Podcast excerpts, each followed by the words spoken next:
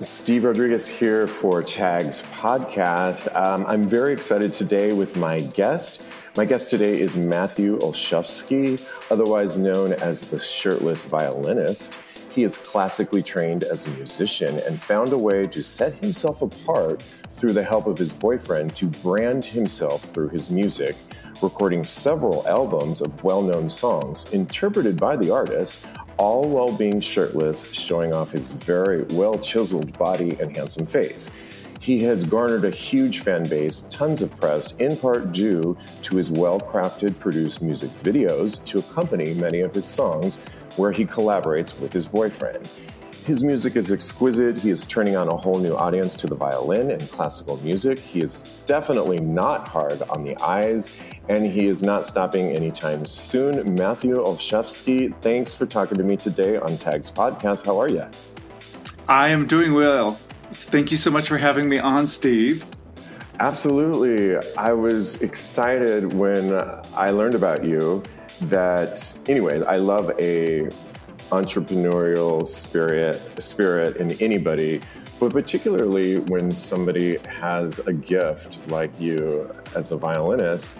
And i'm sure you've heard a million times gotten the question you know why shirtless? But before we get into that and i won't make you re- horribly retell your story over and over but what um, just briefly tell us a little bit about how you got into the violin as a kid well, that depends on who you ask. Um, I started at the age of three, so I have no recollection as far as I am concerned. I was born with a violin in my hand, and practicing every day was as normal as eating breakfast. Um, this, That's the, so the funny. story, as I that. understand it, goes that we knew a family who was um, with kids. They were playing the violin, and so my parents saw that got me started with lessons. I may have seen it and asked. Um, that part's a little unclear, but either way, I was uh, starting violin lessons uh, by the age of three, and that became a regular part of every single day of my life. Um, I had about a younger brother and sister.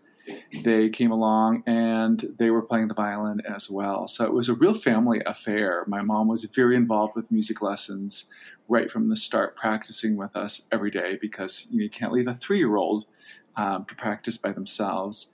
And my dad, while non musical, was a big supporter of the arts and was uh, there to pay for music lessons and make sure that we uh, uh, had good violins. He would even, even in the evenings, um, sit down and clean our violins. I remember this picture of him with the, the little po- polish bottle and the cloth, um, making sure our violins looked good and were in good repair. So um, nice. You know, we almost I almost felt like a, the Von Trapp family, except for violins. nice, nice. And I know you in particular went on to you know you just had a love of the instrument and the music, but you went on to play in symphonies and orchestras. Um, but what what was it about that time period and what was it like just to be to play in symphonies and and did you enjoy that time or was there always sort of a longing yearning to kind of break out on your own I absolutely loved it. There were some wonderful experiences playing with opera orchestras, ballet orchestras, chamber orchestras. I got to play with uh, quartets, um, all kinds of groups, and uh, I really value that. It was it was something I would never want to trade. Uh, all that um, time spent in the classical world really helped me refine my craft and uh, and reach for a, a, really high level of, of excellence. But while I was doing all of that, I always wanted to do something more, something a little more creative, something something different. Um, I have always kind of thought outside the box and a little differently. And I remember starting to see videos coming up on YouTube by people like uh, the piano guys and being just amazed that here classical musicians or classically trained musicians were doing something different. They were covering different types of music, pop songs, soundtracks, and they were being really creative with the visuals. And ever since I saw my first one of those videos, I knew that's what I wanted to do someday. I didn't know how I was going to do it, but I just knew I wanted to put together a little team to make music videos. Um, I put that on the back burner because I didn't have the ability or the resources to do that um, at all at that time. Well, before we get into how you became the shirtless violinist, uh, you. I watched a video on your YouTube channel, which I highly recommend everybody because you can see all of Matthew's amazing. They're so well produced and and beautifully shot uh, music videos. But I saw a video about your coming out story, and recently we've been talking a little bit about coming out stories. Obviously, World Pride just occurred, and the 50th anniversary of Stonewall, and I was touched by your your video because you really open up about growing up. And I think you said you were homeschooled. You're the oldest of, you just said that, what is three. it, five, three? And can you tell us a little bit about that and how the religion kind of came into it? Yes, yeah, that's a, a, good question. So I was born into a very religious family, and um, my father had been a school teacher and had decided by the time he had kids that he didn't want his kids to go to school. Um, he was kind of fed up with that whole system, so my parents decided homeschooling would be fun to try. And those first years were actually a really wonderful time of my life because we were allowed to explore and learn uh, whatever we were interested in and um, pursue our creative outlets. Violin was a big part of that, and we, uh, my parents really did everything they could to um, foster uh, creativity and exploring the world.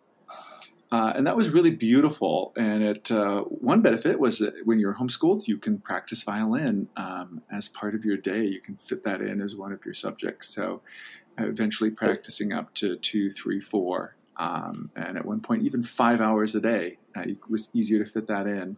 Well, and I, in. I, I, want to stop you there because so many of us, you know, I grew up learning piano. I was actually a gymnast and and went on with that. But I mean, I definitely took piano um, like a lot of kids do. And, you know, it comes and goes, and you're told to practice. And of course, you go to, you know, your teacher, and it's like you didn't practice all week. And, and, it becomes sort of like a nuisance or a chore. What was it about the violin for you in particular that you just gravitated to it and it wasn't a chore?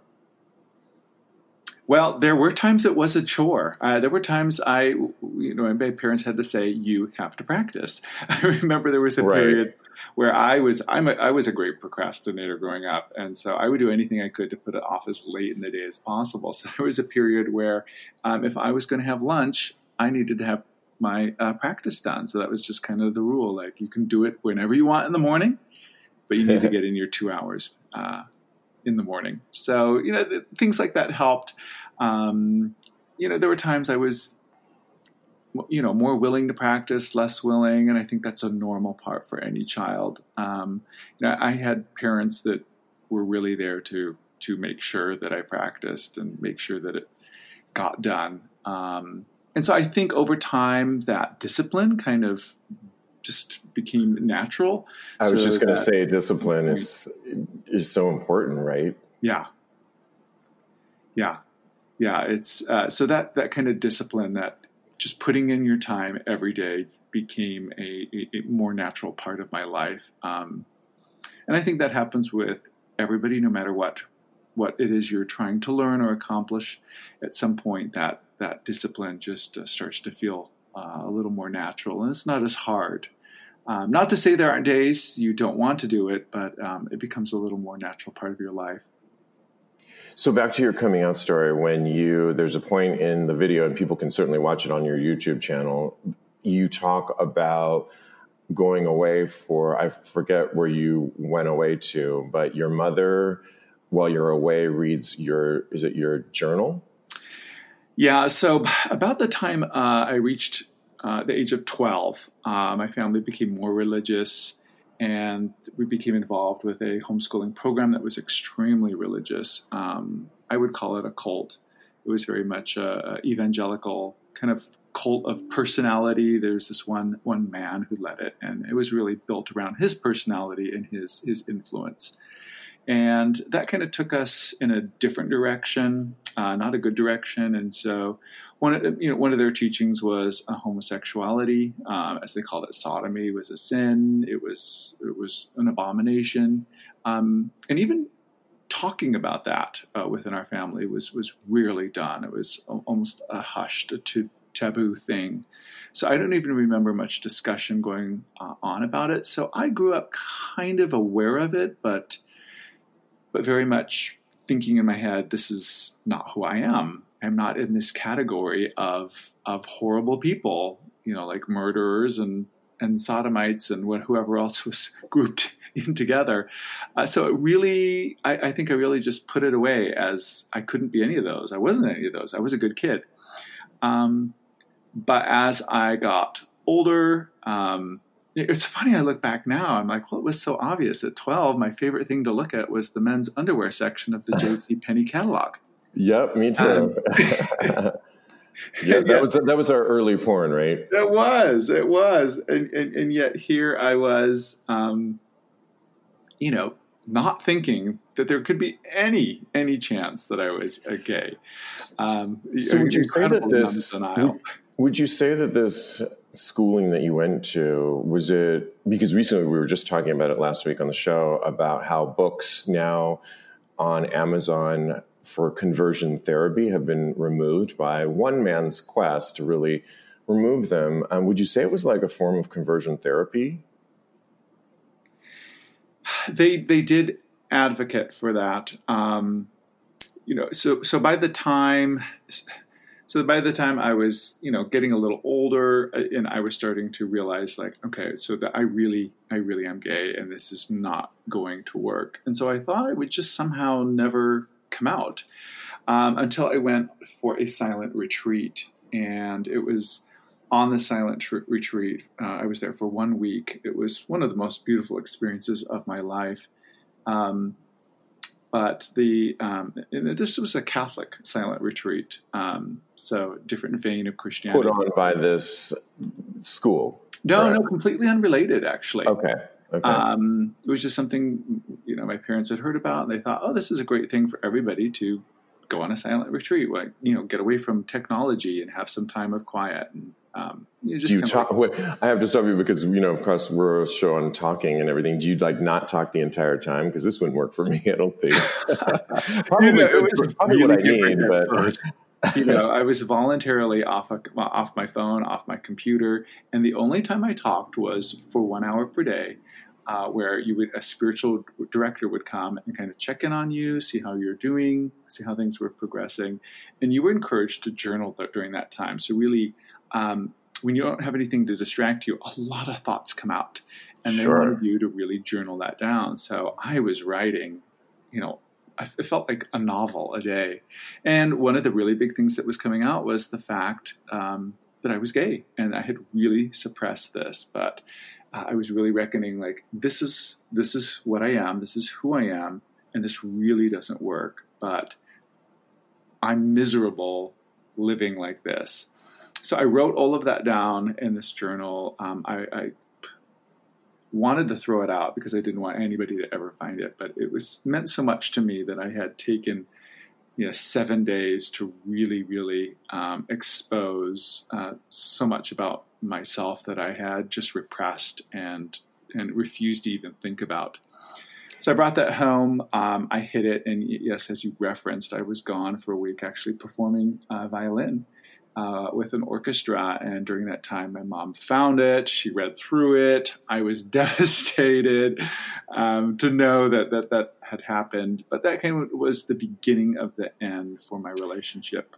Um, it's, it's interesting because, of course, I'm sure it was your parents who sent you on this silent retreat. You you did what was asked of you, right?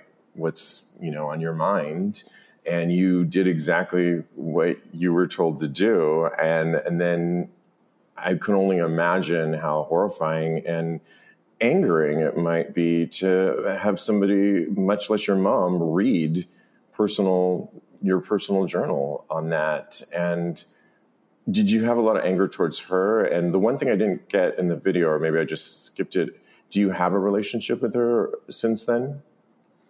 Um, yeah, good question. So I, I, was very angry. I was very upset. I felt very violated that that what I felt was the most private uh, things that I'd ever written um, had been read, and that became the beginning of the end of my relationship with her. So I don't really have a relationship with her um, currently.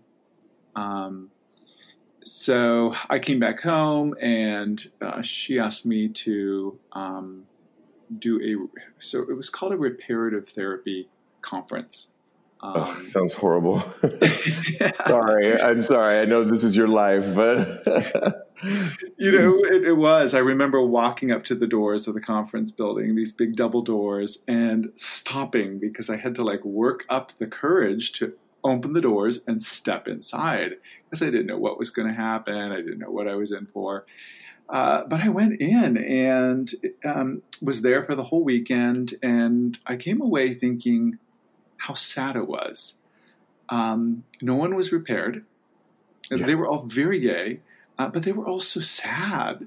And I heard story after story of of men just having to deal with it, just live with this. No one had been cured. No one was like, I used to, and now I'm fine. It was really, really sad. They talked about walking around with this burden, this, this, this weight, this, this. Um, oh, I don't even have the words. It was just so sad, so depressing. Um, and I, I mean, was one of the youngest good. there, so I drew lots of attention. So I was like, okay, no, this this people are still hitting on me. What are they hitting on me at a reparative therapy conference for? Because they're gay. yes, exactly.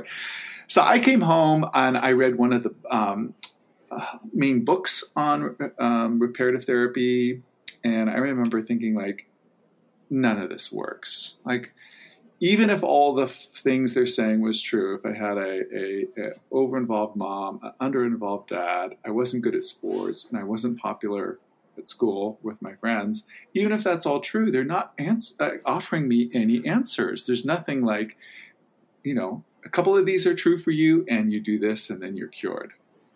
Right, right. Wow, I'm curious. Did you happen to see the film Boy Erased with Nicole Kidman? No, but it is. Um, it's it's in my queue. Got it. Maybe a little too close for, but it's um, tells that story. Obviously different, but I mean, let's jump to okay. You are playing in orchestras, and I, I understand uh, you had an idea about kind of setting yourself apart. Um, let's talk a little bit about becoming the shirtless violinist and how your boyfriend was kind of the impetus for it. Yeah, yeah. So I I met Paul, uh, my uh, actually fiance now. Oh, and, oh, congratulations! Yeah, thank you, thank you. We're excited. Um, Are you going to play your own music at your wedding? you, you can't, you can't. But I, I mean, come on now. I would hire you for my wedding when I, if I get married. But yeah, yeah, yeah. You know, I get asked to do a lot of weddings, and uh, before I took off my shirt uh, with my brother and sister and I. We performed a lot. We played a lot of weddings. So um, I've certainly played a, a, a, lot of weddings and um, enjoyed some of them and didn't enjoy the rest. I bet. I bet. Um, so I met Paul. Uh, we had our first date. Things went really well. We set up a second date. I think it was the second or third, maybe the fourth date, but it was early on he asked me like what are some of your dreams and aspirations? And i said well i've always wanted to make music videos. Um, you know i've seen what the piano guys do two cellos creative people. Youtube is this amazing platform. You can just put stuff out there. And he said well one of my dreams was to be a film director uh, but at the age of 16, I was diagnosed with a uh, genetic eye disease and I'm slowly losing my sight. So I mm. gave up on that dream and studied something else. So I said to him, okay, well, fuck that. Um, whoops, this is a podcast. I don't. No, no, you can say that. Go ahead. Believe me, we say a lot worse. okay, uh, I was like, so I said, screw that. Let's let's do this. Um, we have an iPhone. Uh, I have a laptop.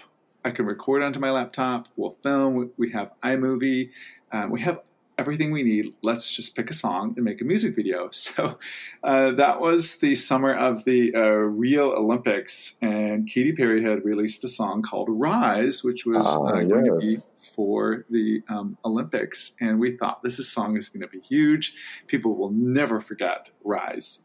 Uh, so I opened up GarageBand on my little laptop and recorded myself a couple of times into it. And he and I planned a trip down to the Bay Area. Uh, we were up a little north of Seattle. So we decided on the drive we would just stop at every cool spot and film me playing um, Rise once through. Wow. So, and I know that area. I'm from the Bay Area, and it's just gorgeous. So I Ah, could see, yeah. yeah. So we did the Golden Gate Bridge. Uh, we did Mount Shasta. Um, we Ah. uh, stopped in the, the, the, the vineyards uh, as we were just outside of the Bay Area. Filmed around there. We did um, a Crater Lake. Uh, so we picked all these really cool spots, and then we got home at the end of our trip, drove back up, and Paul edited it all together in iMovie, and we put it out on YouTube. Um, I missed I missed the important part about being shirtless. Yeah, exactly. That's okay. I was, Just I was going to stop you. yeah, just before we were going to film at our first location. So we left from Seattle. We were driving down, and it was a Crater Lake. That was our first stop. And I'm standing by the edge of the kind of cliffs up by the lake, and Paul's holding his little iPhone, and he says to me, um, "I think you should take your shirt off." Um, people will click on it more. Like you have to have something different. Like there's so many violinists out there. You know, take Right. your shirt off. You're you're you're a fitness instructor. You look good. Just take your shirt off and let's film. Um, I pretended to ignore him because I, I, you know, growing up so conservative, I did not take off my shirt. I would often swim in a shirt, um, a t-shirt, because modesty was one of the very important things in our little religious um, sect. So I can totally I- relate. I grew up Catholic, and now you can't keep my clothes on, but totally relate. And I could see where you would be shy to want to go that route. I And- was extremely shy um, and, and just felt so self conscious, uh, which Paul didn't understand because he's like, You go to the gym, you look good. I've seen you without your shirt on. Like, just take it off. And I was like, So I was ignoring him, but he pressed. He was like, Well, are you? Aren't you? And then you hear this sigh on the camera, this big sigh. and when he finally sighs, and I was like, Okay. Uh, because I checked and there was no one else around. And that was the only conditions in which I take my shirt off. So And is this is this early on in your relationship where This you is. know, so obviously you you don't want to let this guy who you're really into down, obviously, right? He's that helped, you know, because Yeah. now if he says something, I'm just like, no. but then it was a different story. Yeah. Then I was like, okay, you know, I can't just tell this guy no, I really like him, and we're doing this cool thing. So Right. I, I, I, I, I We're on this in. great road trip. Yeah. And so then from there on, for continuity, I had to take my shirt off uh, every single time. But a lot of the other places were not as as as people free. So when we were at Mount Shasta, there were cars driving past, and we have video footage of me jumping into the bushes every time a car goes past um, because I just could not, did not want anybody to see me. And we have on camera, I, I'm saying to Paul, should we move? Should we go somewhere else? There's cars driving past. He's like, like, no, no, it's okay. Let's just stay here. It's really cool. Shasta's right behind you. And I'm like, it's okay. No one will ever know who I am. No one will ever know who I am. And I just That's a good mantra. I just repeat that because director producer types will have you do crazy things and because they know it's good it's a great shot but Yeah. you as the one in front of the camera is like wait a minute yeah.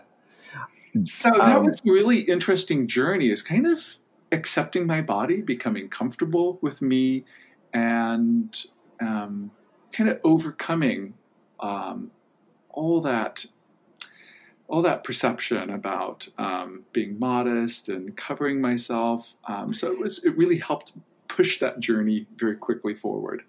and you know obviously some people are going to say really i mean i can't relate to you're also work in the fitness industry look at you you're in the gym six days a week but it doesn't.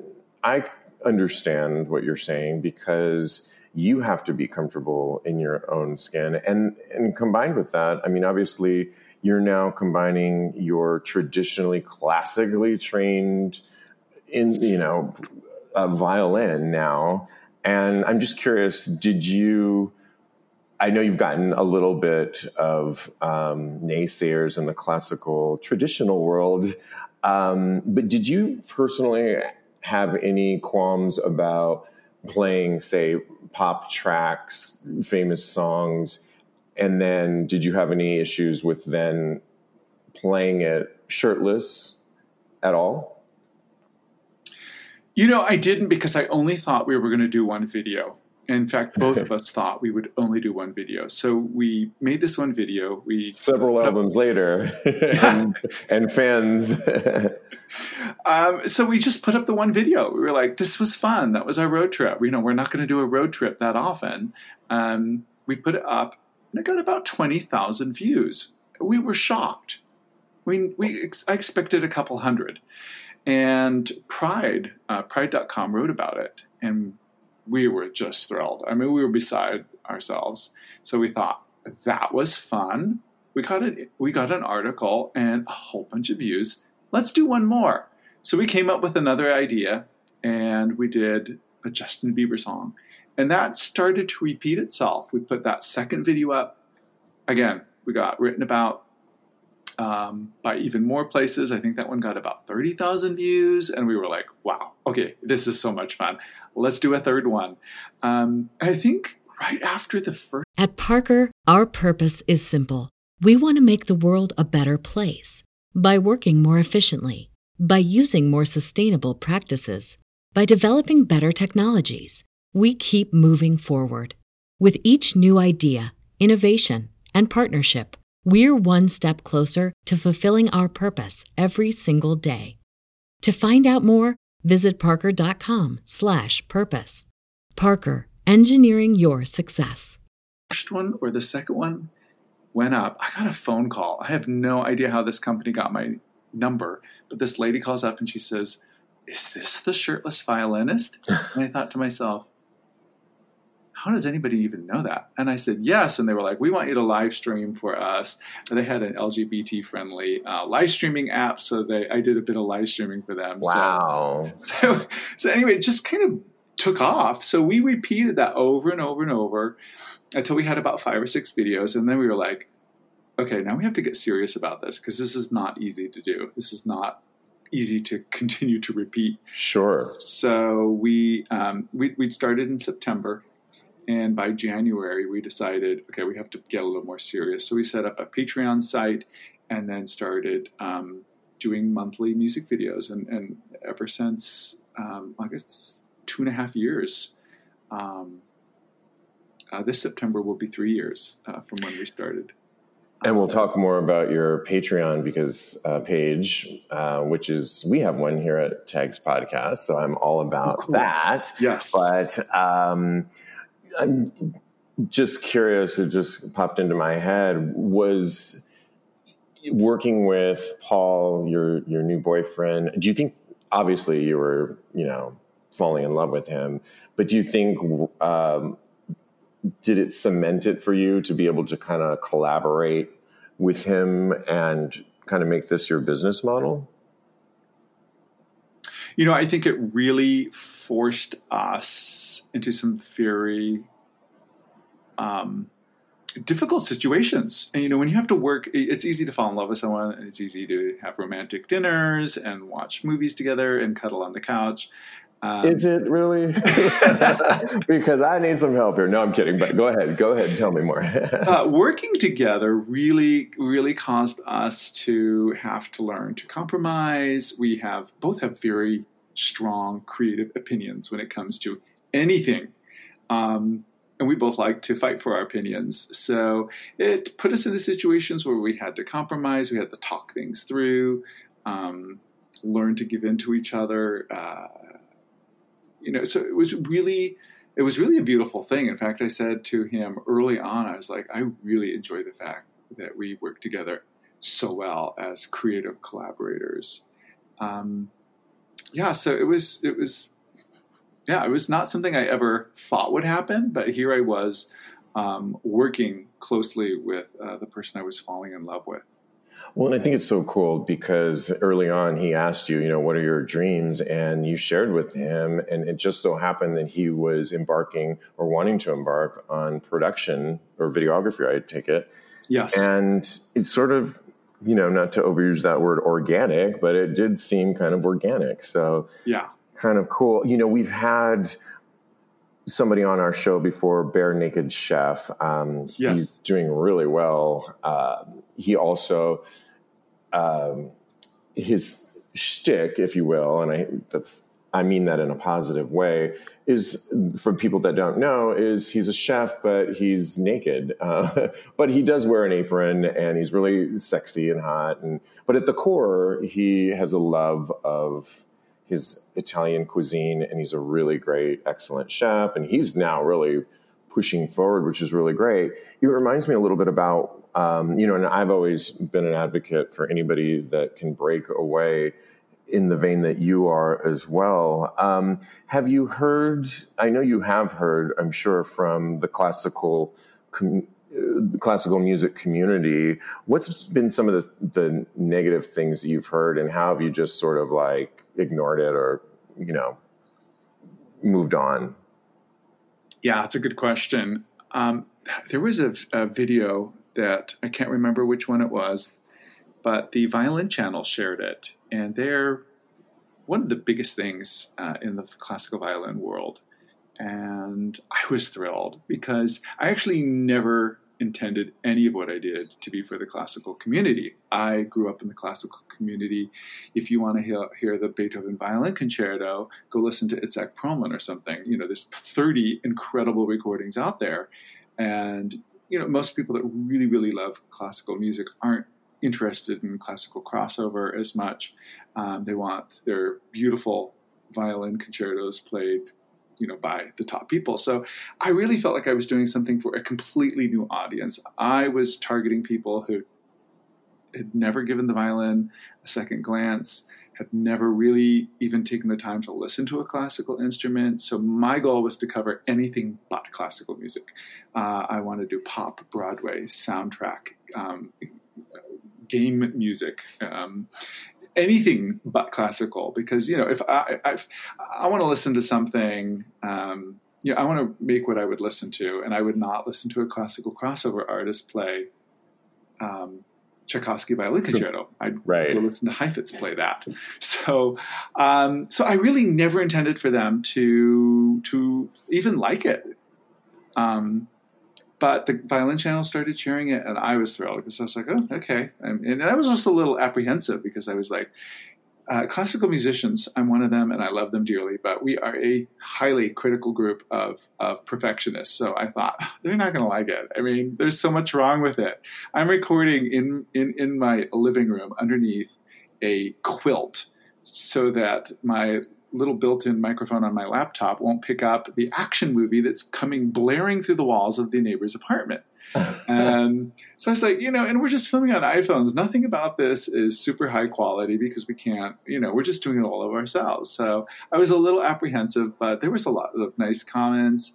Um, and then I think one of my fans tagged me and was like, go check this out. And I went and looked and like, oh, there were a lot of haters. People were just, just couldn't stand what I was doing. And I remember one of the comments that really stood out to me was like, "You can't do this. Oh, wow. Either be a model or be a violinist. Don't do both." Um, so I actually wrote a blog post on my blog, which I'm not even sure is still up. And, I read it. It's, okay, yeah, it's still there. it's still there. Uh, it was something like, you know, you, you, can't do this, and how I did. Um, and so after after a while, the Violin Channel stopped sharing my stuff because there was they were getting so much hate, and I completely understood because it was right. not the right audience. Um, but it was a couple of months later that uh, one of my uh, fans tagged me in another comment, and I went and looked, and they'd shared. I won't say who, but another violinist, um, some violinist doing a music video, and it was not very good. And um, someone said, what's the violin channel doing sharing this kind of stuff? At least that shirtless violinist, at least he could play. Oh, okay. Um, so I that was that was meant so much to me. I screenshotted that comment. I still have Yeah. it today because because it was the most backhanded compliment um, and genuine. Because I was like, wow, okay. So even though they didn't like how I was doing it, um, at least I could play. And so that's the best compliment the classical community has ever given me. I love it. And I so love what you're doing in general. I mean, pop, that's what pop art is.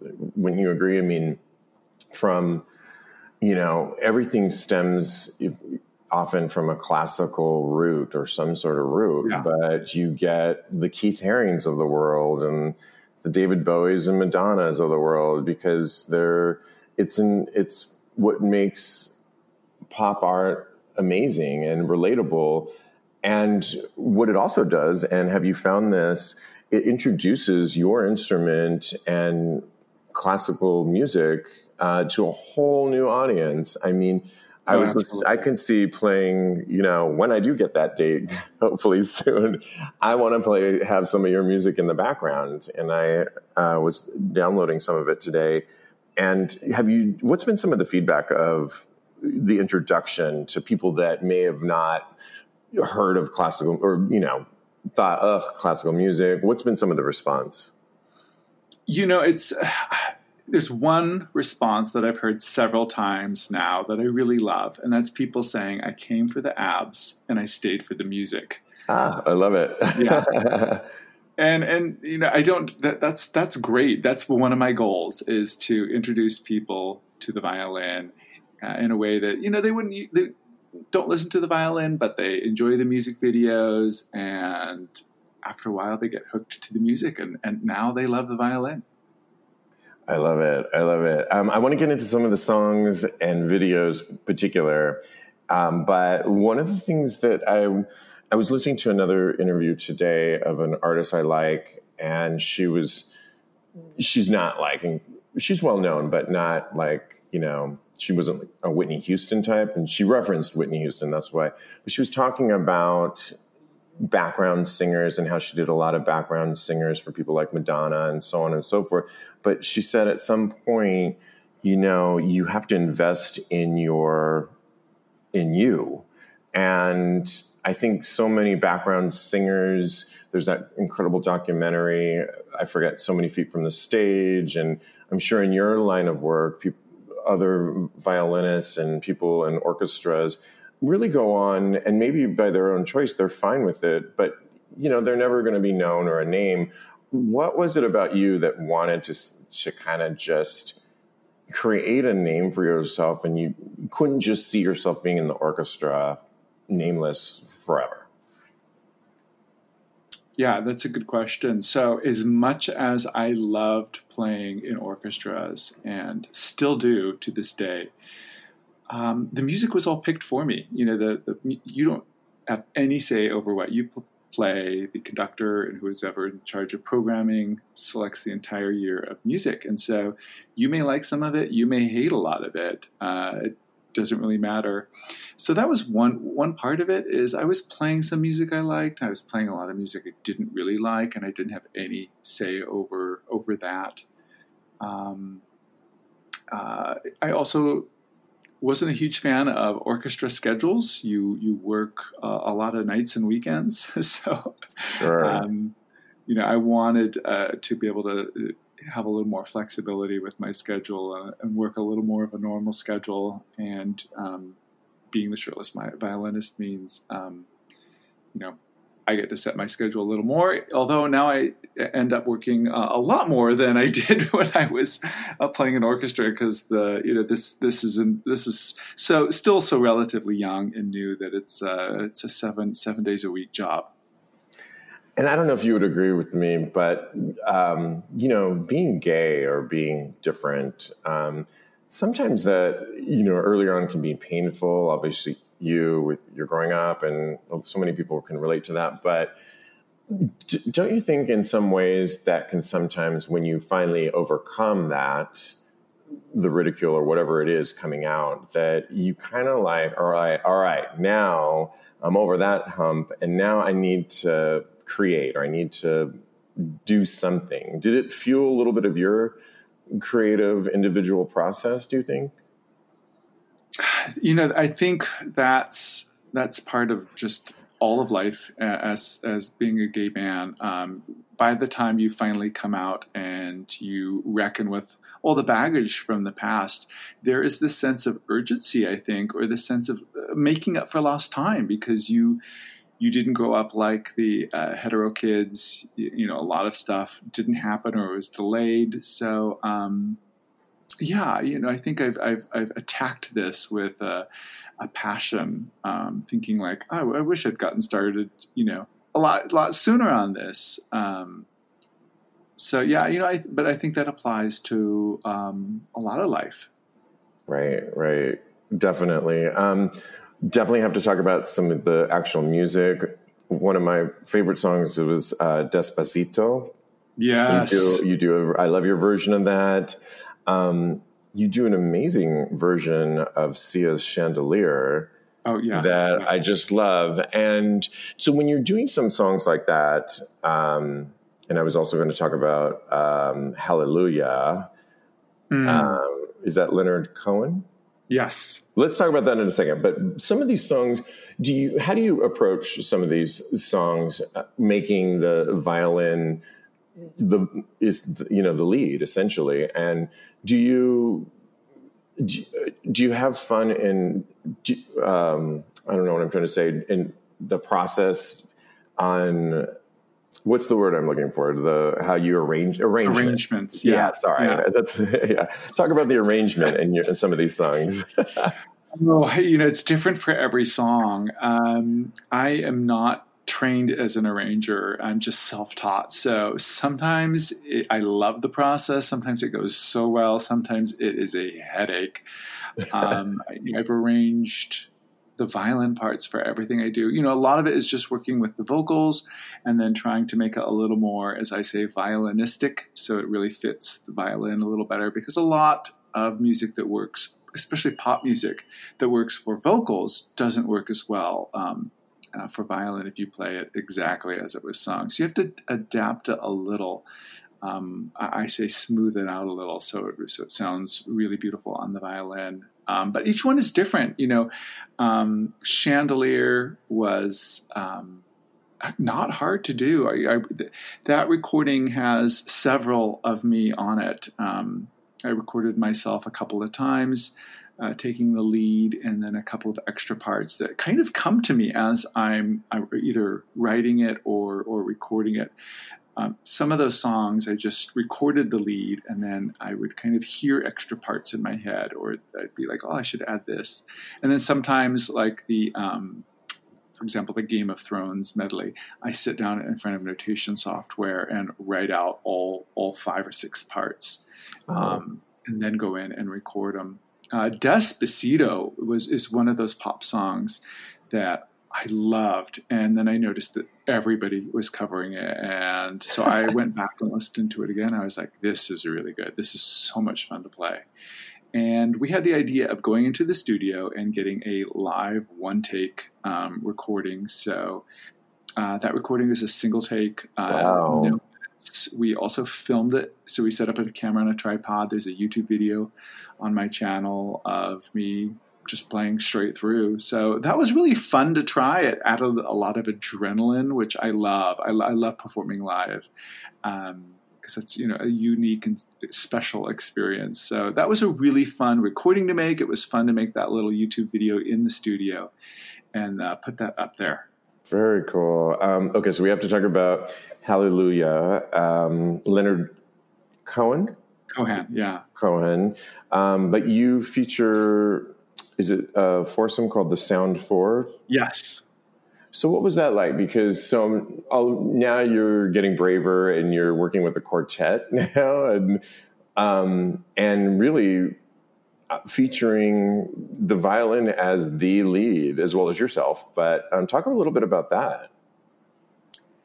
Yeah, so growing up classically trained, uh, I've spent most of my life playing with other musicians. Um, I've you know vocalists almost every single instrument so it was something i really wanted to do was was bring in uh, vocalists other musicians uh, different instruments and start collaborating more so I contacted a friend of mine and I said, I want to do Hallelujah. I would love to bring in um, a little vocal quartet or even a choir. And so he said, Well, you know, I, I, know these these four kids who have a little group. Talk to them. So I met with them. We rehearsed, and then um, you know the violin took the lead, and then they filled in the other parts, and that was a lot of fun to do. Um, Very and, cool. And that yeah. was a music video, yes. Yeah, that's also a music video that was filmed in a church, beautiful church. Um, yeah, I think I read somewhere you said you were shirtless um, and growing up in the church. I think even I'm sort of, you know, I'm spiritual, but I'm not sure I could go shirtless in the church. But then I love Madonna, and maybe she would give me inspiration. You had to do shoot this video shirtless in the church, and how what was that like? Well, one of my mottos is it's easier to ask forgiveness than permission. So confession. When I, when I when I called up the church and asked if a violinist and vocal quartet could come and play, I think they pictured a wholesome, you know, classical violinist, probably wearing a tux and a, a vocal quartet. Uh, um, they didn't realize that the violinist would have his shirt off. Um, so yeah, we got the music video filmed. I'm not sure we'd ever be allowed back. Um, I'm not. Hey, listen. Ask. These days in the church, they they can't talk. So what's going on in the church? I think you just simply being shirtless is no comparison to what's going on. Um, I do want to talk about your music videos though, real quick. We're running out of time, but uh, um, there's so many great ones on your YouTube channel. Um, but there's one in particular that you're I'm assuming your boyfriend shoots most of the videos and you collaborate on them. Uh, he he filmed the first few, and then because of his eyesight, because he's he's legally blind, okay. Um, we quickly realized we needed to find someone else to shoot. But he's continued to direct and edit every single music video. Awesome. Um, one of them, he stars in it with you, and it's an, an interpretation of Beauty and the Beast. Um, talk a little bit about that and how you guys work together as the two leads in and it's a really beautiful i love it um, i'll let people watch it to see but and we'll post it too but talk a little oh, bit great. about that yeah, so uh, the Beauty and the Beast live action film was coming out, and we wanted to kind of ride that little um, wave of uh, popularity. So um, I decided to record Tale as Old as Time, such a beautiful song.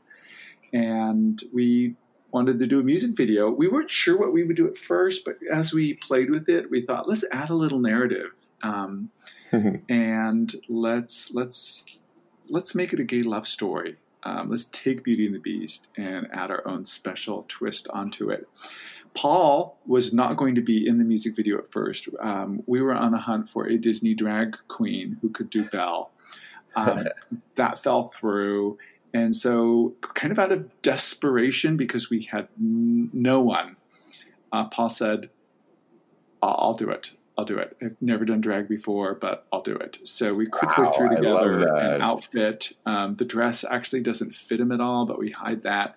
Uh, we had a friend come in and do the makeup, and um, because he was th- that was back when he was filming, and so we had to ask a friend to film, and she had never operated um, camera before or the type of camera we had. So, so we had it was all. But she really, probably said, if you're going to do drag, I can at least try and do this. yeah, yeah.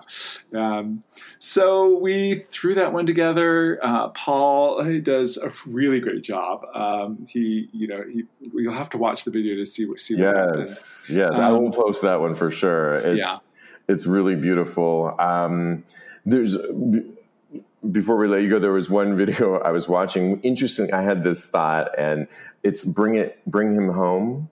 Yes. And I was laughing to my, not laughing, but I was checking it out because if you stop it around the 24 second part, you're actually not shirtless in this opening scene. Yeah.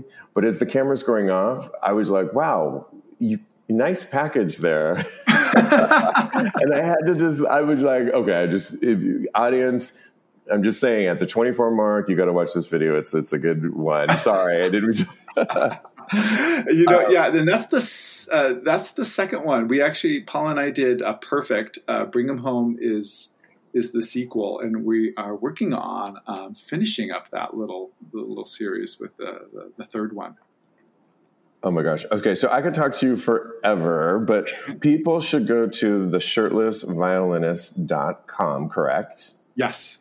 And one of the things on there, um, you can go onto your Patreon page because obviously you need, you know, it costs money to. Audience, when you guys, when you see these videos, they are well produced.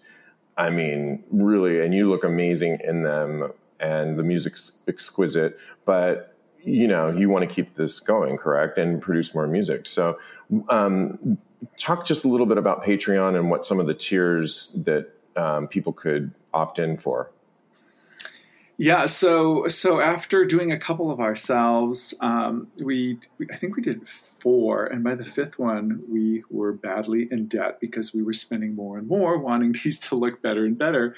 So we learned about Patreon, and we were like, okay, we have to do this, and we discovered that we had this family from around the world of people that wanted to help us make music videos. So all, every video since um, well January of two years ago. Um, has been crowdfunded by people from around the world uh, Japan, Germany, Italy, uh, the UK, Australia, Canada, United States.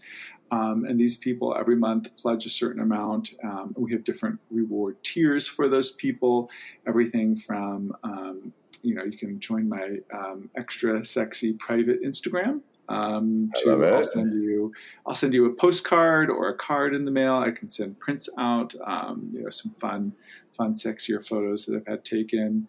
Uh, we even it goes all the way up to I do meal training and um, um, workout with some people who want to reach their fitness goals, and uh, there's even a, a, tier where you can come out and be on set for a music video, and, and some of those sets get pretty um, sexy, fun. Yeah, we did one yesterday that was really it, it was fun. Really and I understand you could even be a thruple with you and Paul. we'll talk more about that. I uh, we have to go, um, but um, I'm hoping you'll just do a, a, short after show with me after this for my Patreon page. Yes, yeah, I would love to. Okay, so you mean yeah. as much as I love talking to, I can talk to Matthew all day, but check out our after show on patreon.com forward slash talk about gay sex. But Matthew, um, people should go to shirtlessviolinist.com, correct? And they can get all, there's just so much cool uh, links uh, to all your music, which is available on iTunes, Spotify. And you've got some great uh, t shirts and hats and all that kind of stuff, correct? Yes, yes. All my merch is at shirtlessviolinist.com. You can stream or download my music on every platform that there is out there. And then you can follow me on Instagram, Twitter, Facebook, Tumblr, Pinterest, almost every social media platform. I'm there. I love it. Thank you so much, Matthew. And you're, you're definitely an inspiration, and, and I keep doing your thing. Oh, thank you. It's been an honor to be on the show with you. Awesome. Thank you.